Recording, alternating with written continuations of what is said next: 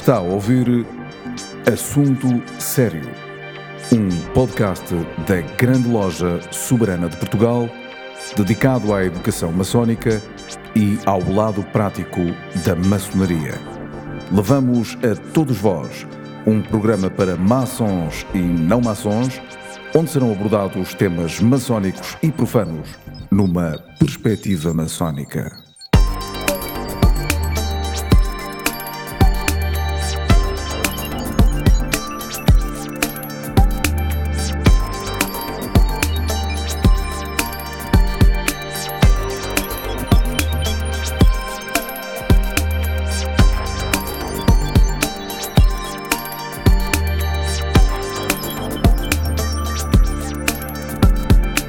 Sejam bem-vindos a mais um podcast da Grande Loja Soberana de Portugal.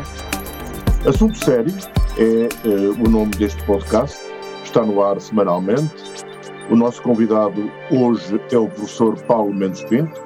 Recordo que o professor Paulo Mendes Pinto já esteve aqui várias vezes neste podcast e na última vez uh, em que esteve presente eu desafiei-o a continuar a falar sobre um tema que me parece de toda a atualidade e que tem a ver exatamente com a maçonaria atual ou com a atualidade da maçonaria.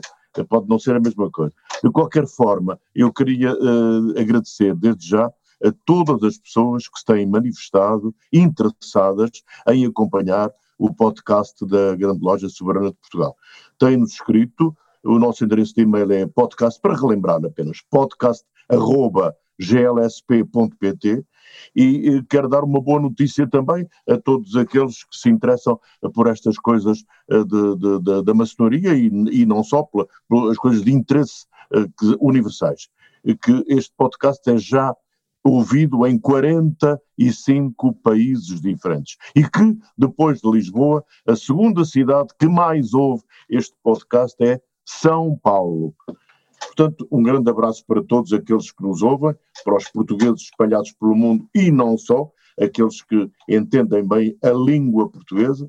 E, e vamos então, Paulo Mendes Pinto, falar ou continuar a falar ou continuar a ouvir o Paulo Mendes Pinto sobre a maçonaria atual ou sobre a atualidade da maçonaria e, e eu uh, permitia-me uh, encaminhar esta conversa para a questão ritual. Eu creio que é uma questão fundamental porque recordo-me que da última vez que falámos eh, sobre esta questão, ficou muito no ar a ideia de se valia ou não a pena a alguém agora e perante estas novas circunstâncias ser maçom.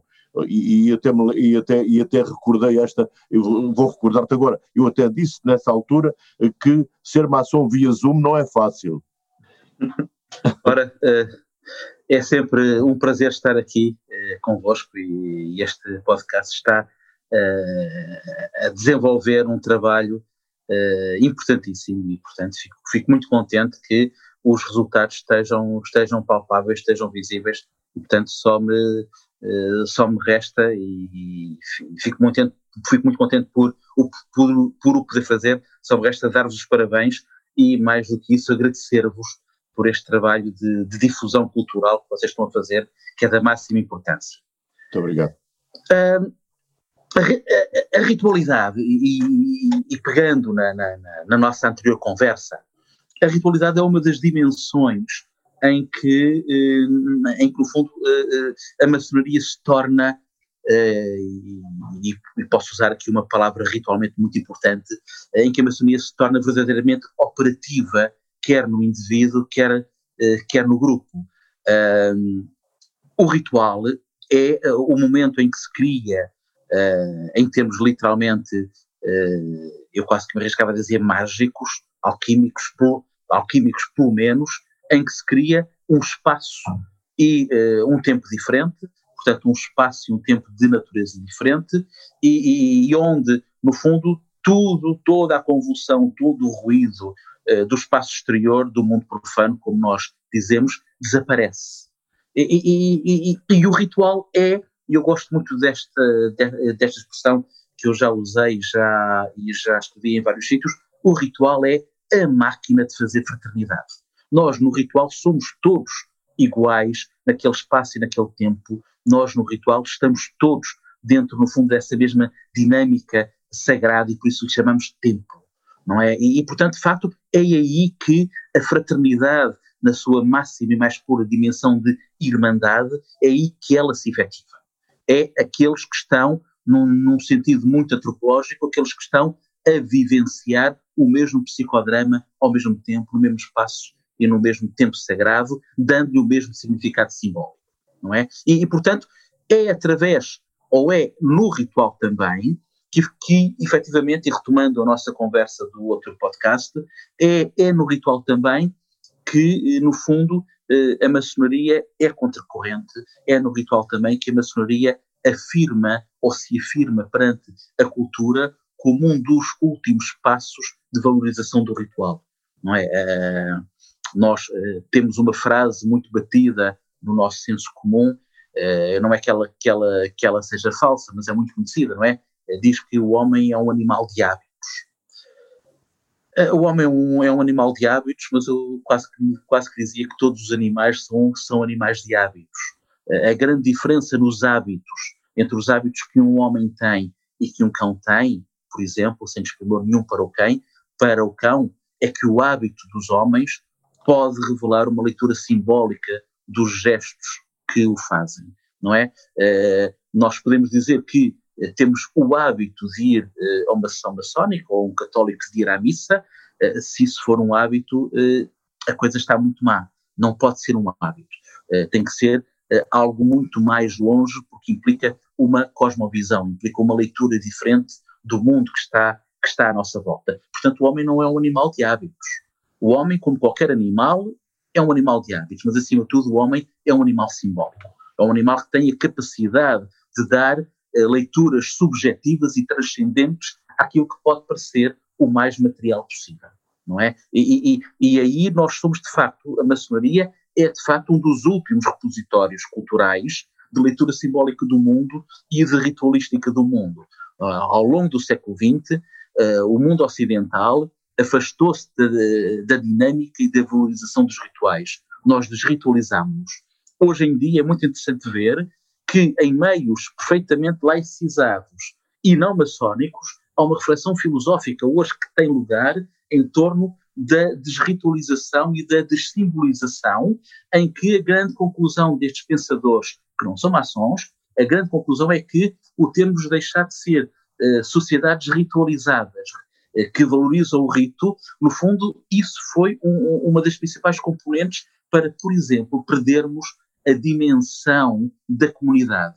A dimensão da comunidade faz-se pelo símbolo e faz-se pelo rito.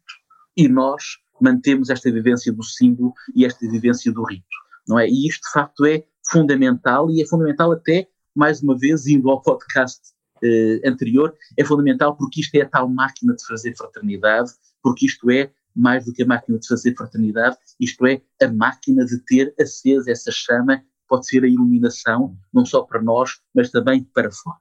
Agora, há este desafio tremendo, é que hoje estamos no Zoom, não é? Como é que se cria essa uh, egrégora, como é que se cria esse, uh, no fundo, essa podemos falar mesmo em energia, não é? Enfim, eh, mesmo quem não é maçom conhece a imagem popularizadíssima em todos os sítios pela internet, vem dizer que um dos principais momentos dos rituais maçónicos é a corrente, é a, a cadeia de união. A cadeia de união é, até pela forma como ela se faz, é uma corrente de energia. Ora, como é que nós hoje em dia, enfim, em quadro de pandemia, não é? Através do Zoom, como é que se eh, realiza tudo isto que eu tenho estado a falar.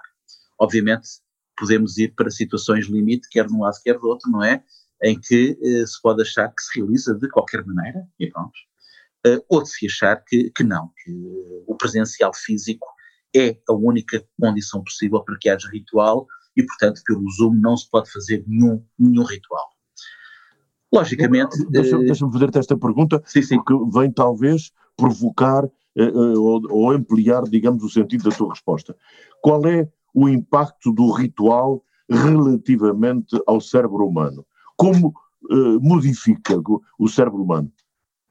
É assim, para, para a maçonaria, eu não conheço estudo nenhum, mas estão já feitos inúmeros estudos, por exemplo, em termos de, de momentos quer de meditação, mais para o lado oriental, quer de oração, mais para o lado cristão, islâmico, judaico, quer até de momentos de participação em, em rituais, em que de facto há partes do cérebro que se ativam especificamente nestes momentos e, e, e hoje, no fundo, há, há, esta perfeita, mais do que perfeita consciência, há, há, no fundo, dados objetivos que nos mostram que, em termos de comportamento do nosso cérebro, de facto, há zonas que se ativam em momentos de ritual e eh, em momentos de, de, meditação ou de oração, não é? Portanto, não é, é, estamos longe, já estamos longe, já temos dados eh, científicos, já temos lá dados neurológicos eh, que nos colocam muito longe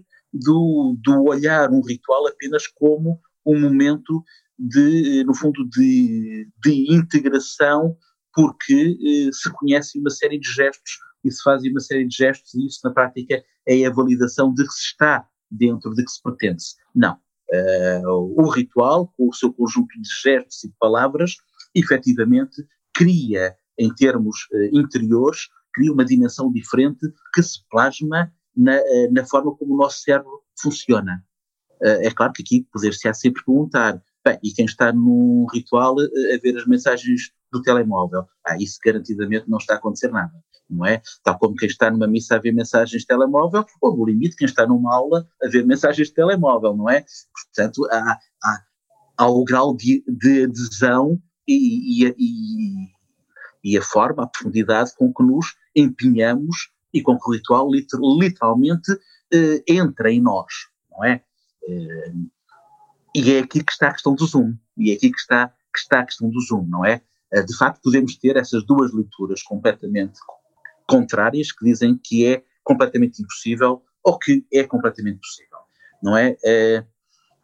assim, no, no meio termo, inevitavelmente, neste tempo de pandemia, estes instrumentos que nós estamos a usar e que, e que nos permitem o contacto, permitiram exatamente isso, não é? Permitiram que se mantesse minimamente eh, criada eh, a ligação, que os elos se mantivessem minimamente criados.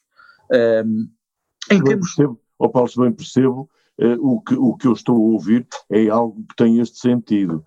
As energias aplicadas a uma pessoa, não é? Uh, a ferramenta que se, lhe, que se lhes dá, uh, o templo, uh, o ambiente místico, influenciam o resultado do ritual. É. Exatamente, sim qualquer, qualquer tradição espiritual, seja a maçonaria ou seja eh, qualquer igreja cristã, tem como definição que a criação do espaço sagrado é uma criação que assenta fundamentalmente, eh, e usando a linguagem cristã, na, na eclésia, na assembleia, nos indivíduos. Eh, agora, as alfaias litúrgicas, a arquitetura, são, um, são, uma, são uma componente que não sendo essencial, porque, porque, o essencial são os seres humanos que lá estão e compõem a Assembleia, que não sendo essencial, são efetivamente motores desse, desse disputar místico e espiritual fundamentais. E, e, é aqui que, de facto, eu acho que há, que há o meio termo importante, porque, sim, é claro que, num sentido estrito e, e, e, tomando uh, de uma forma perfeitamente legítima, por exemplo, uma dimensão de uma cadeia de união, o físico é necessário. É claro que é. Não há, pelo menos na minha interpretação, não há qualquer dúvida. Agora, eu que estou uh, em minha casa, uh, através de uma destas ferramentas, seja o Zoom, o Teams ou outra qualquer, a participar em qualquer momento, qualquer que ele seja, eu de facto, quer pela minha postura, pela minha in, in, interiorização, quer pelo, literalmente, pelo produto que me é dado, pelo material que me é dado, eu posso também, no fundo, ter e, e experienciar graus diferentes de, eh, de, de, eh, de, dimensão espiritual, não é? Eh, eu posso efetivamente sozinho, eu posso sozinho, ou posso sozinho com uma tela de computador que me permita assistir a, a, a uma qualquer uh, sessão, eu posso sozinho também ter dimensões de espiritualidade e de participação, no fundo, numa intensidade mística e espiritual que, sim senhor, teremos que dizer, não é à letra a sessão maçónica presencial, mas também não é o estar, a, o estar a assistir perante a televisão a um programa qualquer de entretenimento. Não é entretenimento. Não é? Portanto, estamos perante eh, formas que eu acho que, enfim, eh, nós fomos obrigados, a, a, a, nós fomos lançados para elas sem preparação, não é? E, portanto, inevitavelmente, com o, com o conservadorismo que é típico à espécie humana, não é? Uh, portanto, nós não, nós não temos metodologias preparadas para eh, fazer muita coisa online, não é? Uh, agora, eu acho que com o tempo, acho que com o tempo e com muitas experiências que vão sendo feitas, eu acho que se calhar, se calhar é a própria maçonaria que, em grande medida, e a sua, e a sua, e a sua ritualística, que se calhar se poderá, de alguma forma, até reinventar com estes desafios que hoje a pandemia nos colocou, que, que, que hoje a pandemia nos, eh, nos colocou. Eu não digo, eu não digo que se possam vir a realizar literalmente na sua plenitude e totalidade rituais online, contudo, uma sessão online entre maçons não necessita de ser apenas entretenimento. E quem disser que é, está enganado. Deixa-me falar sobre o, o, o caso da, da, da, Grande Loja Soberana de Portugal, que patrocina este podcast, é paradigmático, porque o, o, ritual foi adaptado para ser utilizado online e, por conseguinte, há aqui um trabalho já, ou seja, um, e, e, embora a comparação não, possa não ser muito feliz, uh, eu uh, posso emocionar-me perante aquilo que vejo numa tela. Exatamente. Não é? E por conseguinte, eu, eu, estou, eu estou uh, online a participar numa determinada reunião e, e, e, e, nada me diz que eu não entendo aquela linguagem simbólica e não entendo a linguagem mesmo real que, que, que, que me estou Sim, é assim, eu, eu para ter uma experiência mística perante, por exemplo, uh, um, um triângulo, indo à forma mais básica, eu não preciso estar num templo, nem preciso ter ninguém à minha volta. Eu posso eu posso desenvolver, eh, por exemplo, um, um, momento extremamente pessoal de meditação, de, de introspeção, com base num, num grupo de símbolos eh, maçónicos, religiosos ou outros, basta, no fundo, que sejam elementos aos quais eu dou significado transcendente e está perfeitamente sentado em minha casa. Claro, um crente não precisa ir à igreja para falar com Deus. Exatamente. Exatamente. Agora, eh, eh, deixa-me fazer uma pergunta incómoda, não propriamente para, para o Paulo Mendes Pinto, mas eh, para, para, para, para, para a maçonaria talvez seja. Mas é o meu papel. Para que servem as ordens num mundo em desordem? Ui. É. Para que servem as ordens no mundo em desordem? É assim, a, a resposta simples, pegando no jogo de palavras que tu fizeste, servem talvez para tentar dar um bocadinho de ordem não é? Uh, enfim, esta era a resposta simples, não é? Uh, e não é que seja, que seja, que seja falsa, não, ela é verdadeira, não é? Eu, eu, eh, estas nossas duas últimas conversas, a de hoje e a anterior, têm-se centrado muito numa ideia que para mim é um ponto de reflexão cada vez mais, mais forte, mais vincado, e, e que é no fundo é, o eu interpretar a maçonaria como um dos últimos continentes de, de, de, uma série de valores e de posturas que são típicos do Ocidente, não é? Eh, e aí, eh, o, para que é que servem as ordens no, no mundo em, em desordem? Eh, as ordens servem, no fundo, para, ou servem também para a nós, sociedade toda ela, nos, nos dizer, nos informar, ou se possível fazer uma pedagogia, levando-nos para o essencial. Uh, a desordem em mim, a desordem em mim, na forma como eu vejo o mundo, uh, e acho que, uh, pelo menos na forma como eu entendo a maçonaria, a, a, desordem, a desordem não, não é minimamente negativa, não é?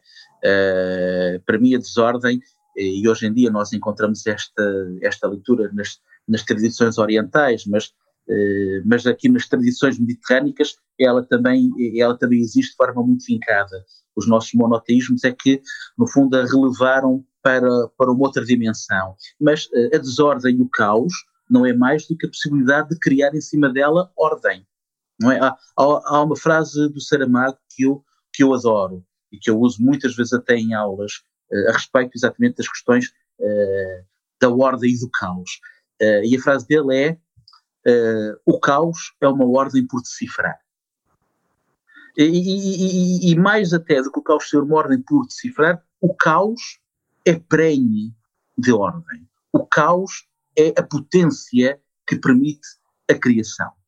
Não é? E, portanto, para mim o caos não é necessariamente negativo. Nós na maçonaria temos, por, por vezes, uma, uma leitura muito manicaísta, isso está, isso está presente no achadrezado eh, do chão do templo, entre o branco e o negro, não é? Como se estivéssemos sempre na possibilidade de cair no lado negro, no lado das trevas, e, portanto, eh, entendendo a natureza humana sempre nessa tensão entre o bem e o mal.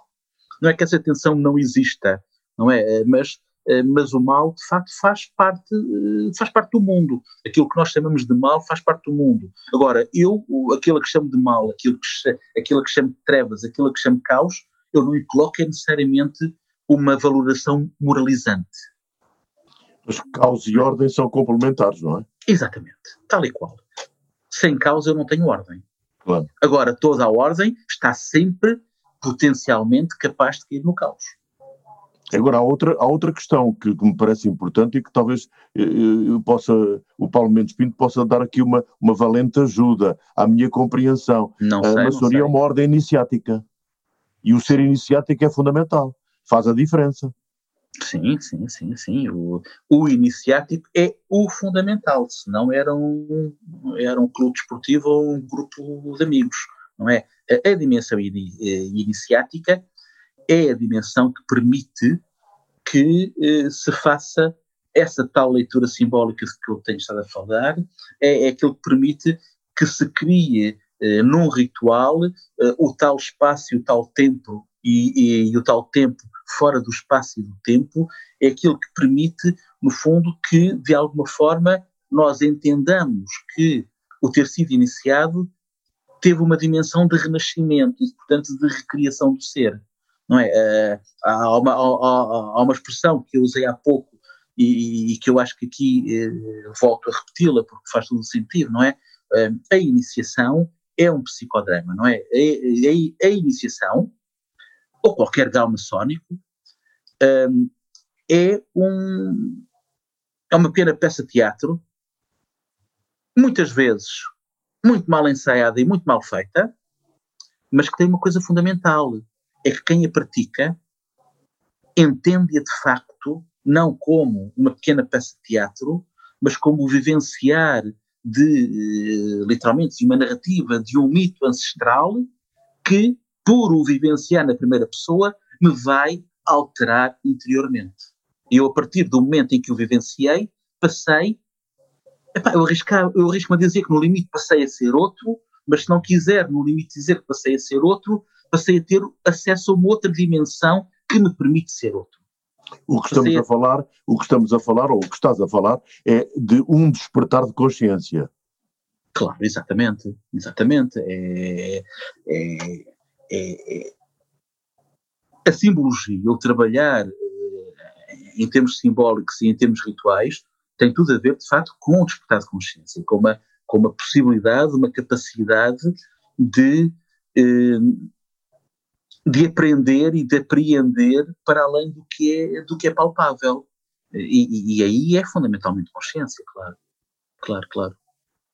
Há uma outra questão não sei se é, se é a última, se não, porque nesta, nesta, nestes podcasts e nestas conversas eh, tão ricas como é o caso uh, desta que o Paulo Mendes Pinto nos está a proporcionar, nunca se sabe se é a última questão. Mas há uma que me preocupa e não é só de agora, preocupa-me há muito tempo. A maçonaria não se une porquê? A maçonaria não se une porquê? É assim, eu começo pela parte bonita. Pronto. A maçonaria une-se, é claro que sim. Uh, uh, dentro da maçonaria, e para quem está mais por dentro da maçonaria e que nos está uh, a ouvir, logicamente sabe que há questões entre reconhecimentos e não, e não reconhecimentos, obediências que se reconhecem e não se reconhecem. mas eu arriscava-me dizer que todos os maçons estão naturalmente unidos. Há apenas uma maçonaria universal, ponto. Uh, tudo o resto são uh, políticas que historicamente podem ser justificadas, mas que não tocam na essência da coisa, que é, indo à pergunta de há pouco, ao final da pergunta de há pouco, todos os maçons foram iniciados, todos os maçons viveram, viveram o psicodrama, portanto todos os maçons têm a semântica e a capacidade hermenêutica para ler simbolicamente o mundo e para vivenciar simbolicamente o mundo e, portanto, para esse trabalho interior. Portanto, não são as obediências que vão dizer o que é uma maçonaria certa ou uma maçonaria errada. A maçonaria certa é a maçonaria que cada um faz no seu coração. Não é? E, e para mim isto não tem qualquer debate. Não é assunto de debate. Agora, depois, voltando para o mundo dos homens, saindo do mundo das ideias e dos símbolos e indo para o mundo dos homens, efetivamente verificamos que, uh, que isto não se aplica. Pronto. E, e verificamos que, de facto, um, uh, a maçonaria uh, cultiva as ordens, as obediências cultivam mais que a união, cultivam muitas vezes o afastamento não é? E isso acontece porque Isso acontece, eh, enfim, em alguns casos, como já disse, por circunstâncias históricas que certas linhagens perfilham e que, eh, e que por tratados, por papéis, por questões burocráticas, dizem que estão ligados a uns e não estão ligados a outros, que reconhecem uns e que não reconhecem outros, pronto.